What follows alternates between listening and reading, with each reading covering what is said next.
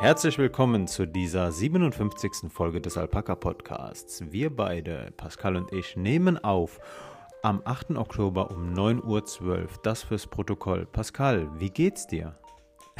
Mir geht's gut. Ich hoffe, dir geht's auch gut. Oh, Pascal, mir geht's sehr gut. Ich hatte endlich mal einen Tag, an dem ich ausschlafen konnte, und das hebt mein Gemüt doch sehr. Du hast eben auch schon von der Sonne gesprochen. Bei uns scheint tatsächlich auch schön die Sonne. Mal gucken, wie der Tag heute sonst noch so wird. Die letzten Tage waren ja ziemlich neblig, aber die Wettervoraussage sagt ja, dass es tatsächlich so einen schönen goldenen Oktobermoment im Prinzip gibt. Ja. Die nächsten Tage, da freue ich mich auf jeden Fall drauf. Gerade beim Gassi gehen und so. Vollkommen, ich freue mich ebenfalls auf den Oktober. Ich freue mich darüber, dass es kälter geworden ist. Wir hatten ja ich hatte in den letzten paar Folgen moniert, dass wir keinen richtigen Sommer hatten. Nichtsdestotrotz freue ich mich jetzt sehr über den Herbst. Ich schaue auf einen Baum, der so wunderschön dunkelrot gefärbt ist inzwischen. Und es scheint so, wie du gesagt hast, als würde es ein wunderschönes Wochenende werden. Die Temperaturen sinken und ich glaube, es ist Herbstzeit. Ich bin drauf eingestellt und freue mich richtig auf diesen Herbst und auf die kalten Monate. Schauen wir mal, wie es wird. Pascal, was ging dir die letzten Tage so durch den Kopf? Oh, die letzten Tage, ich habe tatsächlich mal am Sonntag wieder Fest und Flauschig gehört und dann muss ich ein bisschen schmunzeln. Weil halt, stopp. Du nimmst mir einen Punkt. Ich nehme alle Punkte weg. Tatsächlich, du möchtest über deine, also es war schon etwas grob fahrlässig von Jan Böhmermann, dass er über die Kollatz-Vermutung gesprochen hat, weil damit wird halt deutlich, du und Jan Böhmermann, ihr habt eine gewisse Verbindung. Richtig. Interessant ist es natürlich auch, dass wir die Kollatz-Vermutung in unserem Podcast ein paar Wochen früher besprochen haben als Fest und Flauschig.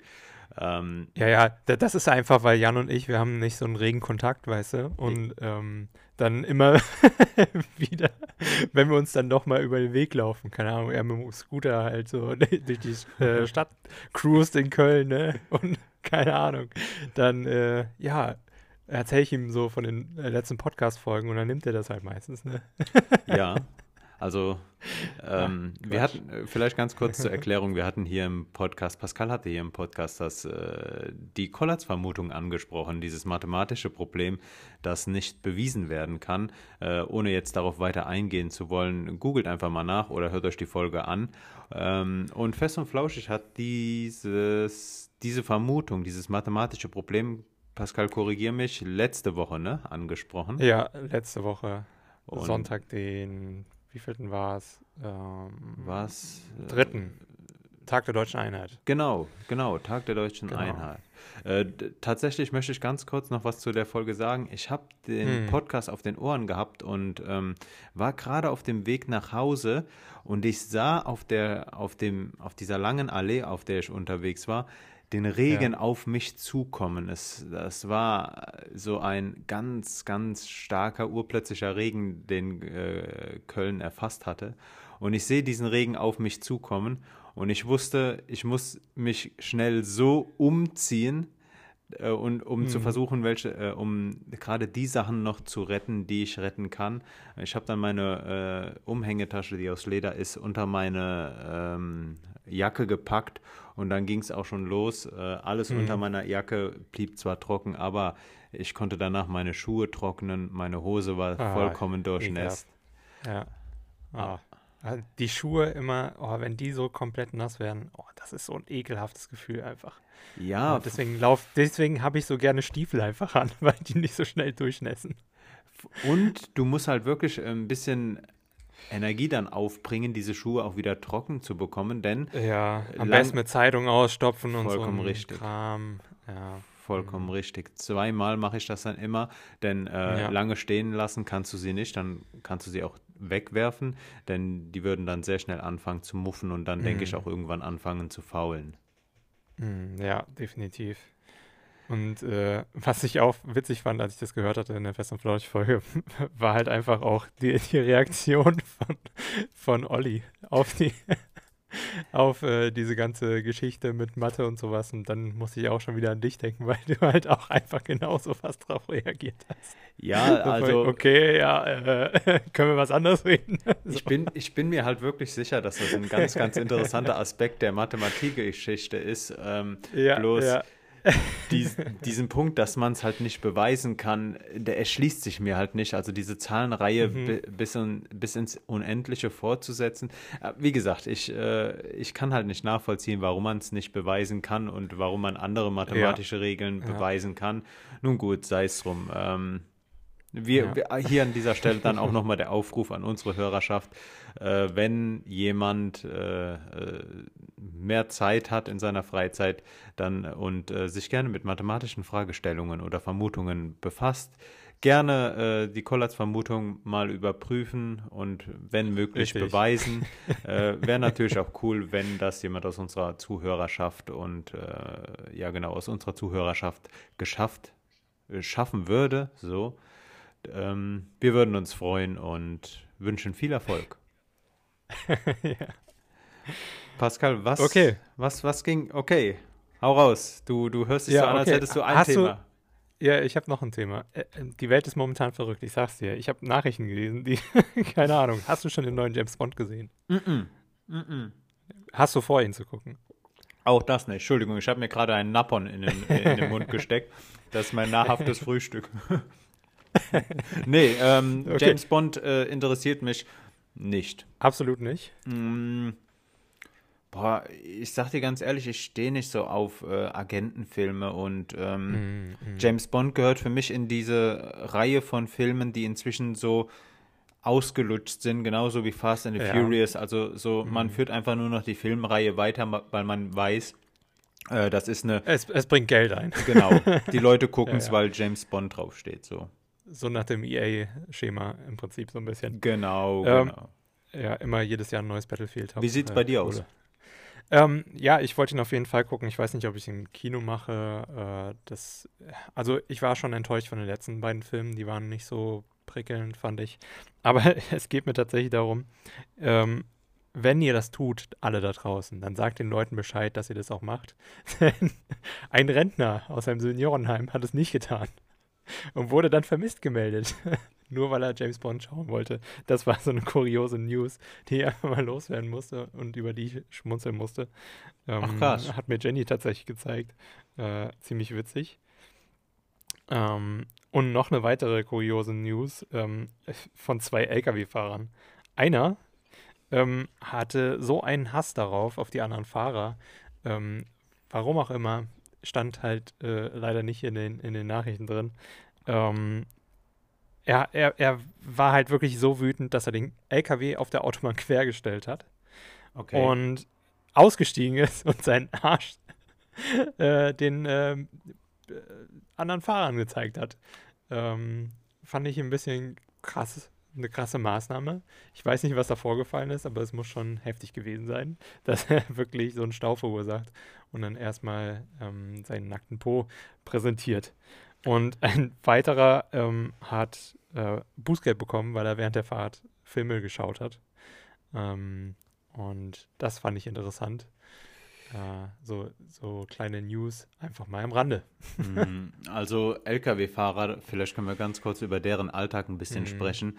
Ich glaube, ich spreche für uns beide, wenn ich sage, wir beide sind noch nicht LKW gefahren und das auch nicht über einen längeren Zeitraum. Mitgefahren über einen längeren Zeitraum, ja. Mein Vater hatte ja mal die Leitung eines Speditionsunternehmens in der Türkei und der hat mir immer erzählt, LKW-Fahrer, das ist ein ganz interessanter Schlag Menschen. Ja. Er sagt auch immer so, auch obwohl das Leben ziemlich anstrengend ist, die Leute kommen immer wieder zurück und brauchen diesen Job.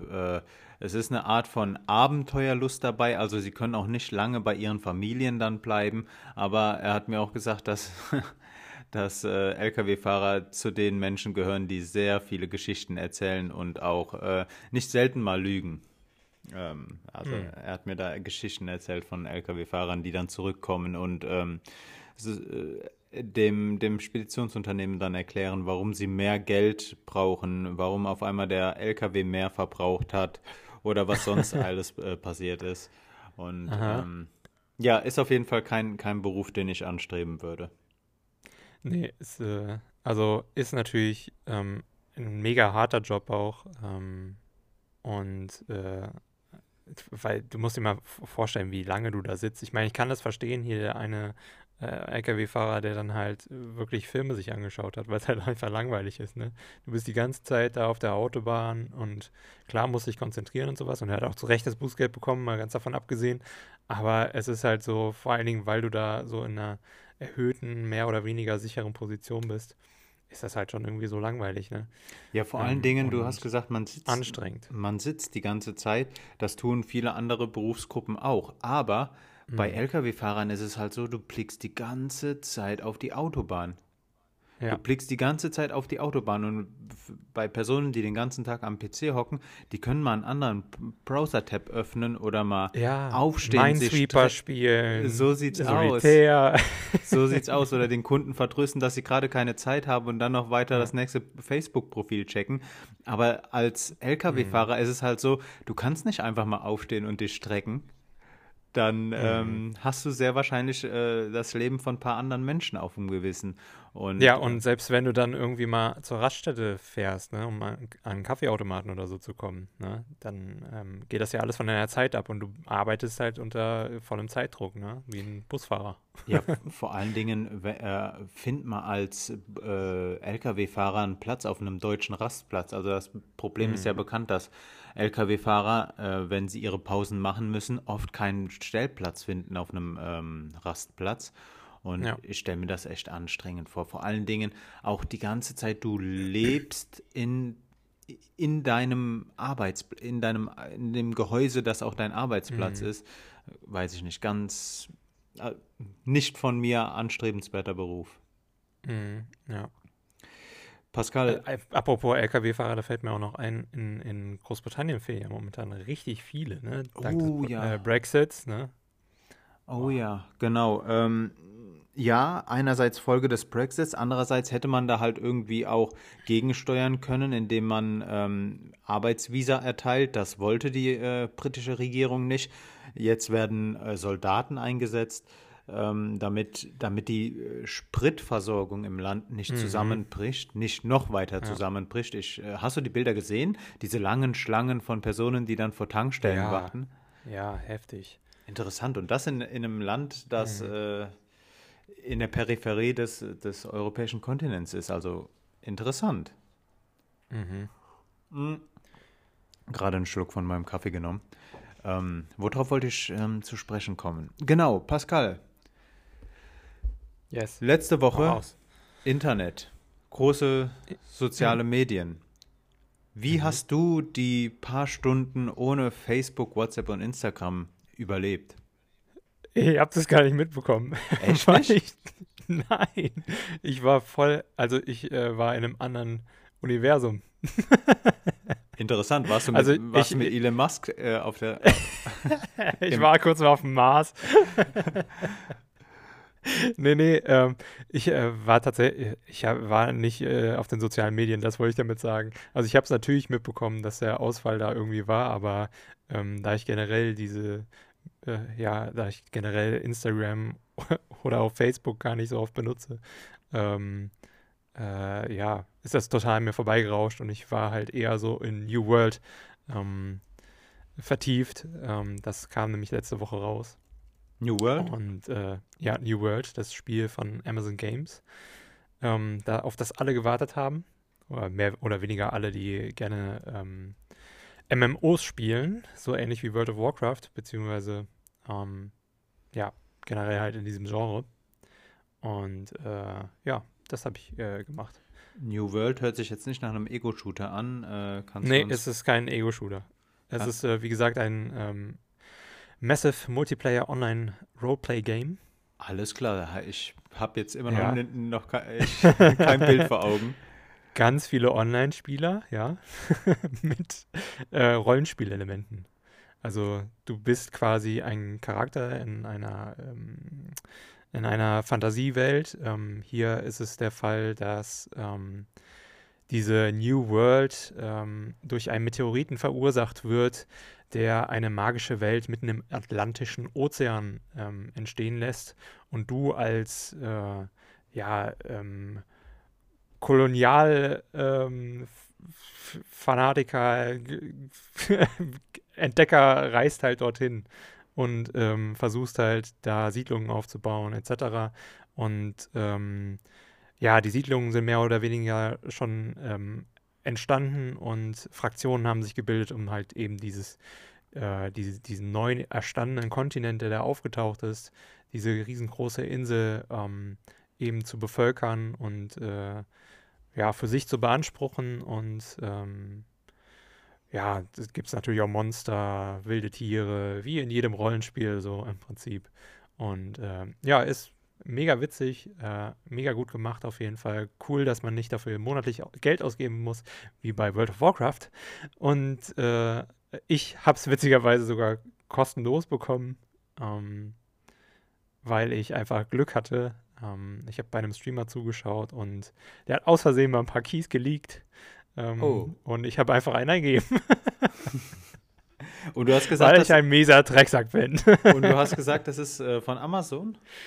Das ist von Amazon Games, also einer kleinen Tochterfirma, die sich um Spieleentwicklung im Amazon-Universum kümmert. Interessant, weil eine andere Amazon-Tochter war ja jetzt auch groß in den Medien. Aha. Pascal, du hattest eben schon gesagt, wir kommen jetzt auf Twitch zu sprechen. Kurze Einführung von mir, dann weitere Details von dir. Alles klar. Die Livestreaming-Plattform Twitch, eine Amazon-Tochter, wurde gehackt. Und zwar wurden 135 Gigabyte Daten abgegriffen. Unter anderem auch die Zahlungsausgänge oder die Zahlungsbewegungen von Twitch an die einzelnen Twitch-Streamer plus halt auch andere Daten, die mit den Nutzern verknüpft werden können. Pascal, warum ist das so ein großes Problem? Warum ist das so ein großes Problem? Naja, eigentlich sind die Twitch-Einnahmen sollten nicht öffentlich sein. Mal ganz davon abgesehen, da das ja einfach alle Twitch-Streamer, muss man sich vorstellen, haben halt einen Geheimhaltungsvertrag mit Twitch selbst. Und Twitch darf da auch nicht irgendwie selbst was über diese Einnahmen sagen etc. Und alle haben andere Partnerverträge auch. Und es ist natürlich auch nach außen hin ziemlich miserabel, wenn man gerade solch große Zahlen sieht, ne? Wenn man vor allen Dingen, der größte Kanal, glaube ich, bei dem die Einnahmen von August 2019 bis Oktober 2021 bekannt ist der Rollenspielkanal der Dungeons and Dragons, das eigentlich fast beliebteste Rollenspiel auf der Welt, Pen-and-Paper-Rollenspiel, muss man dazu sagen, ja, mehr oder weniger professionalisiert hat und auf die Bühne bringt, ist Critical Role. Und wenn du das mal unter dem Link aufrufst, den ich dir gerade geschickt habe, auf twitchpayouts.com und da Critical Role eingibst, dann siehst du, oh, das sind fast 10 Millionen Dollar, die sie ausgeschüttet bekommen haben. Und ja, das sind heftige Beträge einfach. Auch wenn das natürlich jetzt ein Raum von fast 3 Jahren ist, ne? Aber das sind ja größtenteils nur die Werbeeinnahmen, die Streamer bekommen und die Einnahmen durch Abonnenten. Mhm. Wenn du da jetzt nochmal quasi die Zahl, die wir jetzt nicht hier sehen, die Spenden, die Streamer bekommen oder Kanäle bekommen, wie Critical Role jetzt, dann geht das definitiv über die 10 Mille raus und könnte das sogar noch verdoppeln. Diese Seite, die du mir gerade geschickt hast, twitchpayouts.com, Ist das einfach nur eine Webseite, die den Datensatz, den geleakten Datensatz schön durchsuchbar macht? Richtig. Interessant. Genau. Also diese Seite greift auf diesen gestohlenen Datensatz zu und gibt jedem die Möglichkeit, mit einer schönen Suchmaske da nach einzelnen... Genau, du siehst auch schön die User-ID und den Rang, den weltweiten, also gerankt natürlich nach den Einnahmen in diesem Zeitraum. Ja. Und ja. Interessant, ja. Also falls ihr euch das alles mal anschauen wollt und einen kurzen Brechreiz bekommen möchtet, falls ihr was gegen Streamer habt oder so, dann einfach mal auf twitchpayouts.com gehen und da könnt ihr den Streamer eurer Wahl eingeben, dem ihr vielleicht auch folgt oder so. Ich weiß ja nicht, wie ihr da unterwegs seid. Und mal gucken, was die so nur durch den Twitch-Vertrag so an sich verdienen. Und wie gesagt, da kann man nochmal auf jeden Fall eine Schippe draufsetzen mit dem Geld, was Streamer durch Spenden bekommen. Von ihren Zuschauern noch zusätzlich. Die ja auch oftmals ab 10 Euro anfangen. Genau. Also allein die Beträge sind ja schon interessant. Ich glaube, dass wir beide oder unsere Zuhörerschaft auch nicht die einzigen sind, die davon mitbekommen haben. Und ich kann mir auch vorstellen, dass manches Finanzamt da mal drüber schaut und dann mit den Angaben, die die Streamer machen, vergleicht. Ich glaube, das ist echt nicht so cool, wenn deine Einnahmen so offen im Internet stehen. Ich meine, niemand wird davon ausgehen, dass Streamer, die Millionen von Abonnenten haben, am Hungertuch nagen. Aber wie gesagt, so die Einnahmen öffentlich im Internet stehen zu haben, könnte dann auch bei der nächsten Steuererklärung vielleicht Probleme hervorrufen. Mhm. Ja. Wir können ja auch nochmal das Beispiel quasi von dem größten deutschen Streamer nennen, Montana Black. Ist auf Rang 17 weltweit nach diesen Einnahmen hier. Und der hat über 2,3 Millionen eingenommen in dem Zeitraum. Das ist, finde ich, auch schon heftig, Rang 17 zu sein und das weltweit. Und das nur über Twitch, ne? Das muss man sich mal vor Augen führen. Das nur über Twitch, ja. Er hat ja auch irgendwie mittlerweile 4 Kanäle auf YouTube, die sehr gut laufen. Und dann natürlich noch den Merchandise-Shop, den jeder Streamer eigentlich hat, wo die meisten Streamer auch von sich behaupten, dass sie mehr Geld, beziehungsweise am meisten Geld dadurch einnehmen. Muss man sich auch nochmal vor Augen führen. Also, ja. Das sind schon krasse Beträge auf jeden Fall. Das sind wirklich krasse Beträge, und ja. Dann muss man sich nur vorstellen, das sind nicht mal annähernd die Beträge, die im Fernsehen kursieren. Ja. Also für Fernsehprogramme. Ja. Ich kann mir auch vorstellen, dass so mancher Fernsehkanal einfach sich die Finger danach lecken würde, wenn die solche Abrufzahlen bekämen auf ihre Videos.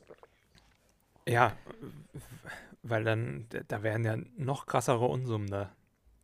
Auf jeden Vor allen Dingen, Fall. Was Werbung auch kostet im TV. Das versucht ja YouTube schon seit Jahrzehnten, beziehungsweise seit seiner Entstehung hinzubekommen, genauso viel Geld zu verlangen zu können, wie das Fernsehen an sich. Mhm. Das ist ja mehr oder weniger der Weg dahin. Und Twitch versucht es natürlich auch dementsprechend. Auf jeden Fall ganz, ganz interessante Geschichte. Wow. Pascal, anderes Thema. Mhm. Was steht noch auf deinem Zettel? Was steht noch auf meinem Zettel? Eine kuriose Sache noch. Und zwar habe ich auf heise.de gelesen, dass man jetzt tatsächlich dabei ist, smarte Toiletten zu entwerfen. Und diese smarten Toiletten sollen dafür sorgen, dass man quasi sich selbst ein bisschen mehr kennenlernt und sich um seine Gesundheit ein bisschen mehr, beziehungsweise sich mit seiner Gesundheit mehr auseinandersetzt. Also das ist quasi die nächste Stufe von der Smartwatch. die dich im Schlaf mehr oder weniger trackt. Ach, smarte ist Toiletten. Dann die smarte Toiletten. Ich habe dich nicht ganz verstanden und ich habe Mate-Toiletten verstanden. Also Mate wie dieses Getränk.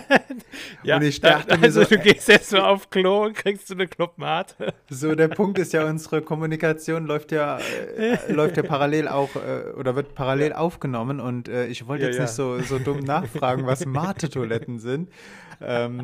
Aber das zeigt wieder, dass wir unsere Themen vorher nicht absprechen. Okay, ja. Smarte Toiletten.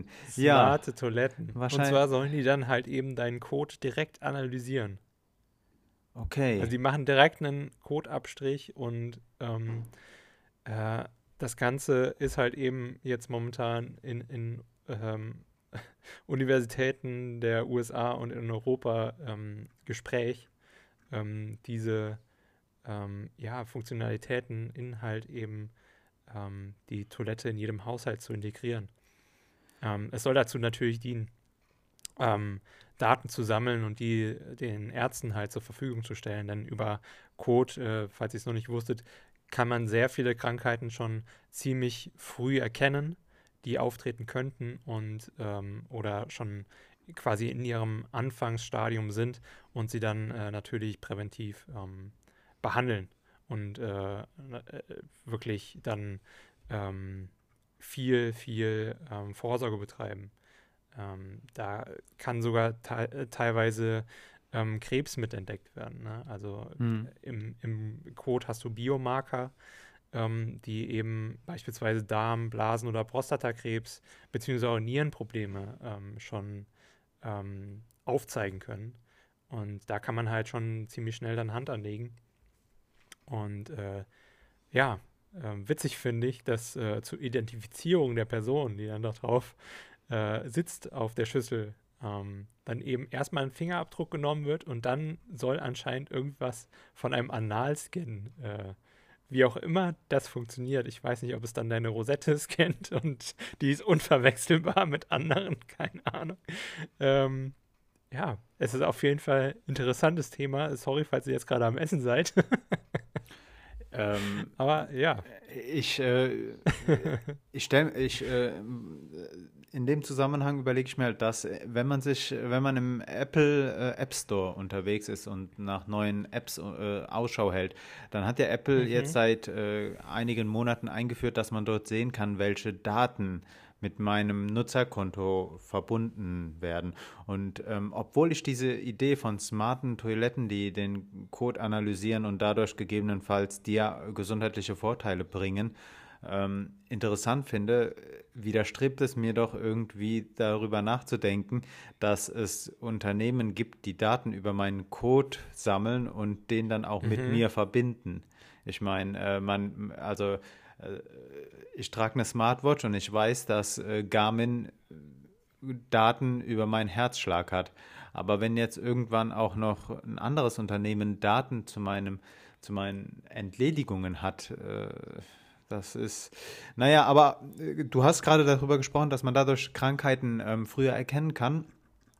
Ich habe diese Woche ein Interview von dem BioNTech CEO gelesen, Uğur Şahin, der geschrieben hat, mit den mRNA-Impfstoffen sei es heute schon theoretisch möglich, Krebs heilbar zu machen. Der Punkt ist bloß... Ja, die sind ja schon ein bisschen länger dabei, ne? Genau. Die sind, glaube ich, auch schon in Phase 3 oder Phase 2 der Entwicklung. So gut bin ich nicht informiert. Ich hatte das gelesen im Zusammenhang mit der Verleihung des Medizin-Nobelpreises, wo auch die Forscherin, eine Forscherin im BioNTech-Unternehmen, Katalin Karikö, eine ungarische Forscherin, die war auch eine heiße Kandidatin auf den Medizin-Nobelpreis, weil die maßgeblich bei BioNTech mitgewirkt hat, um diese mRNA-Impfstoffe so zu, sagt man jetzt, programmieren oder so zu erstellen, dass unser Körper diese mRNA-Impfstoffe nicht direkt angreift und damit unwirksam macht. Auf jeden Fall meinte Uğur Şahin, dass es heute schon theoretisch möglich wäre, mit mRNA-Impfstoffen Krebs heilbar zu machen. Der Punkt ist bloß, Krebskrankheiten sind äußerst individuell bei jedem Menschen und deswegen müsste auch der Impfstoff so individuell sein. Und ich finde es, also es wäre natürlich unglaublich toll, Krebs heilbar zu machen. Da möchte ich auch gleich noch auf eine Empfehlung von mir eingehen. Und ich glaube, dass Daten sammeln über unseren Lebensstil vielleicht dazu beitragen könnte, dass wir irgendwann es schaffen, so Krankheiten wie Krebs früher zu erkennen und dann gegebenenfalls auch früher heilbar zu machen. Denn Krebs ist halt immer noch die zweitgrößte Todesursache in Deutschland. Und diese Information habe ich aus einem Video, da ich habe leider gerade keine Verbindung zum Internet, deswegen kann ich auch nicht auf meine Notizen zugreifen, deswegen muss ich ein bisschen improvisieren. Aber Pascal, wie heißt dieser nette Herr? Leeroy, genau, Leeroy will's wissen. Okay. Du weißt, wen ich meine, ne? Ja, ich weiß, wen du meinst. Den Moderator aus dem Funk-Netzwerk. Der hat vor kurzem ein Video hochgeladen, wo er mit einem Krebskranken spricht. Hermann, 65, war Arzt und leidet jetzt an Krebs. Der Krebs hat gestreut und das sieht man auch im Video. Ich möchte jedem ans Herz legen, dieses halbstündige Video sich mal anzuschauen. Denn Hermann hat dann einen sehr schönen Appell an alle Leute und sagt, man solle das Leben nutzen und man solle den Mut haben, auch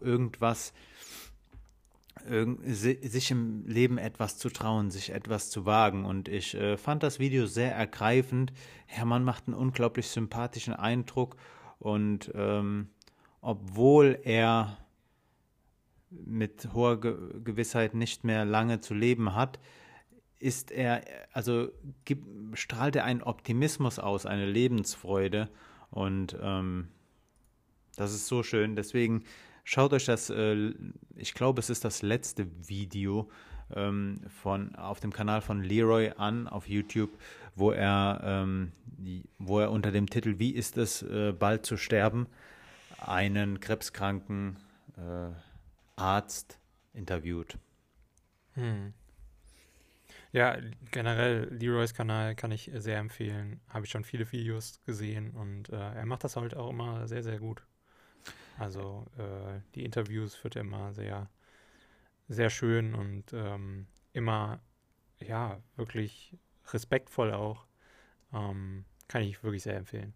Ja, vor allen Dingen bin ich über ihn schon auf sehr viele andere Personen gestoßen. Also ich glaube, es ist ja so, dass du dich dort melden kannst und dann auch im Video sagen kannst, dass du einen eigenen YouTube-Kanal hast. Und Leeroy gehört ja auch zu den ganz großen YouTubern in Deutschland. Und es ist wirklich interessant, was für Gäste er da bei sich hat. Aber wie gesagt, jetzt gerade, weil wir auf das Thema Krebs zu sprechen gekommen sind, schaut euch das Video mit Hermann an. Ganz große Empfehlung meinerseits. Pascal, hast du noch etwas Positives vielleicht? Was Positives? Ich habe noch eine kleine Sache. Und zwar heute, wenn ihr das wahrscheinlich hört, also Sonntag, ist Tag des Hundes. Nein. Also, doch. Wow. Ja, also falls ihr einen Hund habt, dann streichelt ihn heute, umsorgt ihn heute wie noch nie zuvor. Grüße gehen raus an Ida. Ja, danke, ich richte sie aus. Sehr cool. Ja, das war mir nicht bewusst. Ja, ansonsten habe ich tatsächlich für heute schon alles abgearbeitet. Hast du vielleicht noch eine Serienempfehlung? Hast du in letzter Zeit irgendwas gesehen? Hast du vielleicht schon Squid Game angefangen, das derzeit im Internet sehr gehypt wird? Squid Game, nein. Okay, ich habe es auf jeden Fall angefangen. Ist eine koreanische Serie und ist so ein bisschen, ja, weiß ich nicht. Ich könnte sagen, mit den Worten von Alex Böhm, der das auf Twitter so angedeutet hatte, ist so ein bisschen wie Takeshis Castle, nur in 2021 und ein bisschen brutaler, okay, weil Leute sterben. ja, es geht um ja, mehr oder weniger Verlierertypen in, aus Korea, die eben an einem Spiel teilnehmen, bei dem sie mega viel Geld gewinnen können und damit im Prinzip ihre Schulden komplett begleichen können. Sie können im Prinzip, glaube ich, waren es 45,5 Milliarden Won gewinnen. Das sind so, müsste ich jetzt lügen, wie viel Geld das nochmal sind. Wir können es mal gerade googeln. 45. Eine südkoreanische Serie, hast du gesagt? Südkoreanisch, okay. Ja. Milliarden Won in Euro, das sind 32.587.479 Millionen Euro. Also auf jeden Fall genug für uns beide. Es wäre genug für uns beide. Es ist quasi so ein guter Lottogewinn, sagen wir mal so. Also ein guter Euro-Jackpot. Ein guter Lottogewinn. Ich glaube nicht, dass ein guter Euro-Jackpot-Gewinn, sag ich mal. Ich glaube nicht, dass jemand bisher auch nur annähernd solch einen Lottogewinn hatte, aber ja, bitte sprich weiter. Naja, Euro-Jackpot ist doch immer so hoch, ne? Na, also, aber nicht im Milliardenbereich. Ja, aber es sind ja Millionen Euro. Ach so, Millionen Euro, okay, gut. Ja, ja, Millionen Euro. Der One ist ziemlich, ja, inflationär. Ja, und auf jeden Fall müssen sie dann an der, ja, an Kinderspielen teilnehmen im Prinzip, aber sie spielen immer auch um ihr Leben, wenn sie verlieren. Ja, es geht aber eigentlich mehr oder weniger nicht um diese Spiele, die da gespielt werden, sondern natürlich auch um die Personen, die daran teilnehmen und wie ihre Hintergrundgeschichten sind. Da gibt es zum Beispiel dann den einen Vater, der spielsüchtig ist und dessen Mutter an Diabetes leidet und droht daran zu sterben und weil halt die Krankenversorgung nicht so gut ist, weil er auch das Geld für eben jene Krankenversorgung verspielt hat und er bangt darum, dass seine Tochter in die USA auswandert, weil ihr Stiefvater eben dort einen Job bekommen hat und die ganze Familie mitzieht. Dann gibt es eben eine Mitspielerin, die ist aus Nordkorea geflüchtet mit ihrem kleinen Bruder und möchte ihre Eltern auch zurückholen und muss dafür Schlepper bezahlen. Dann gibt es natürlich also mehrere Kriminelle, die da mitspielen, weil sie es halt versaut haben bei ihren Gläubigern und dann gibt es Finanzverbrecher, einen Typ, der eigentlich so als der große Stern am Himmel seines Viertels im Prinzip, wo er aufgewachsen ist, galt und weil er halt eben eine große Universität in Seoul besucht hat und so weiter und so fort. Und der hat dann halt eben ja, viel Geld verloren von seinen Kunden und so und ist jetzt auf der Flucht vor der Polizei und ja. Genau, also allerhand Leute sind da halt eben dabei. Am Anfang sind es 456, das erledigt sich ziemlich schnell, dann sind es nur noch 201 und so weiter und so fort. Also es ist wirklich ziemlich actiongeladen und ja, kann ich auf jeden Fall empfehlen. Grundsätzlich so, das, was neuerdings so aus Korea kommt, gerade natürlich Südkorea, Nordkorea, da wollen wir nicht drüber reden, das ist eigentlich nur alles extreme Propaganda. Die wird wahrscheinlich auch nicht auf Netflix sein. Ja, kann ich auf jeden Fall empfehlen. So, da gibt es auf jeden Fall gutes Zeug. Und auch wenn es mehr oder weniger anders ist als das, was wir so hier kennen in Europa oder Nordamerika, ist es trotzdem sehr, sehr spannend gemacht und vor allem qualitativ hochwertig. Das kann man gar nicht glauben. Also das ist wirklich krass. Ja, kann ich empfehlen. Interessant. Ich habe keine Serie. Ich habe, Moment, lass mich mal ganz kurz überlegen. Ach, lass uns das in einer späteren Folge irgendwann mal aufnehmen. Ich würde gerne vielleicht noch auf die Bücher, die wir dieses Jahr gelesen haben, zu sprechen kommen. Da bin ich gerade an einem sehr interessanten dran, zu dem ich auch in einem Museum war, das nur für dieses Buch entstanden ist. Aber dazu dann später mal mehr. Auf eine Sache, die ich noch gerne hinweisen würde. Und zwar, ich mache mich heute, das ist also wir nehmen ja am Samstag auf, für alle Menschen in der Zukunft, also gestern. Am 8. Oktober findet ein Benefizturnier in Köln statt. Die drei regionalen Clubs hier aus Köln und Umgebung, das ist der 1. FC Köln, das ist Viktoria Köln und das ist Fortuna Köln, spielen in einem Turnier gegeneinander auf dem Sportpark Höhenberg hier in der Nähe von Köln. Und das ganze Geld, was dadurch eingesammelt wird, geht an die Obdachlosenhilfen Hilfen hier in Köln. Und da wollte ich nur kurz darauf aufmerksam machen, weil mir aufgefallen ist, dass jetzt auch in Mainz, glaube ich, die dortigen größeren Clubs solch ein Benefizturnier veranstaltet haben.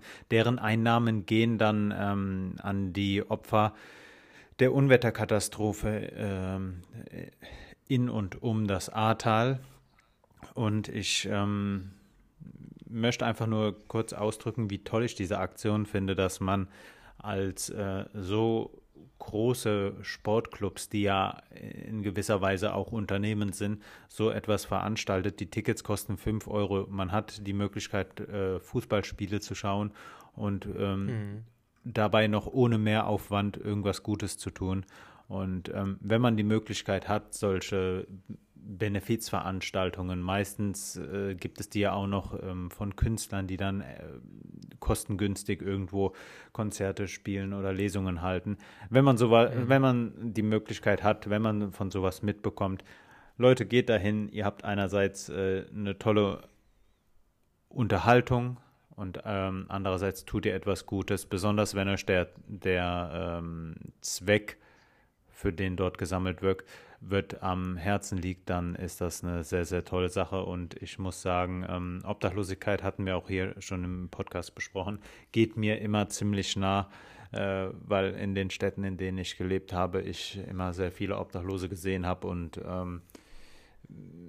ich weiß nicht, ich weiß, dieses Problem ist sehr, sehr groß, aber ich finde das immer so schrecklich, wenn Menschen auf der Straße leben müssen und dann mit allen Problemen, die damit verbunden sind, konfrontiert werden. Deshalb, Leute, wenn ihr die Möglichkeit habt, lasst es euch gut gehen und tut dabei was Gutes. Das vielleicht so noch meine abschließenden Worte. Pascal, damit wäre ich durch. Mhm. Wenn du... Ich auch. Ja, top. Dann... tun wir hoffentlich auch nichts Falsches, an diesem Punkt auch nochmal auf unsere Social-Media-Kanäle hinzuweisen. Instagram. Wir haben aber auch wunderschöne Postfächer, die könnt ihr anschreiben. Und zwar, wenn ihr an postfach@alpaka-podcast.de, zwischen Alpaka und Podcast ist ein Bindestrich, schreibt, dann wird euch entweder Pascal oder ich antworten und ihr gelangt damit direkt in unsere kommende Folge. Das so viel zu mir. Ich wünsche euch allen einen wunderschönen Herbstanfang und hoffe, ihr könnt dieses Wochenende genießen. Pascal, die letzten Worte gehören wie immer dir und ich verabschiede mich.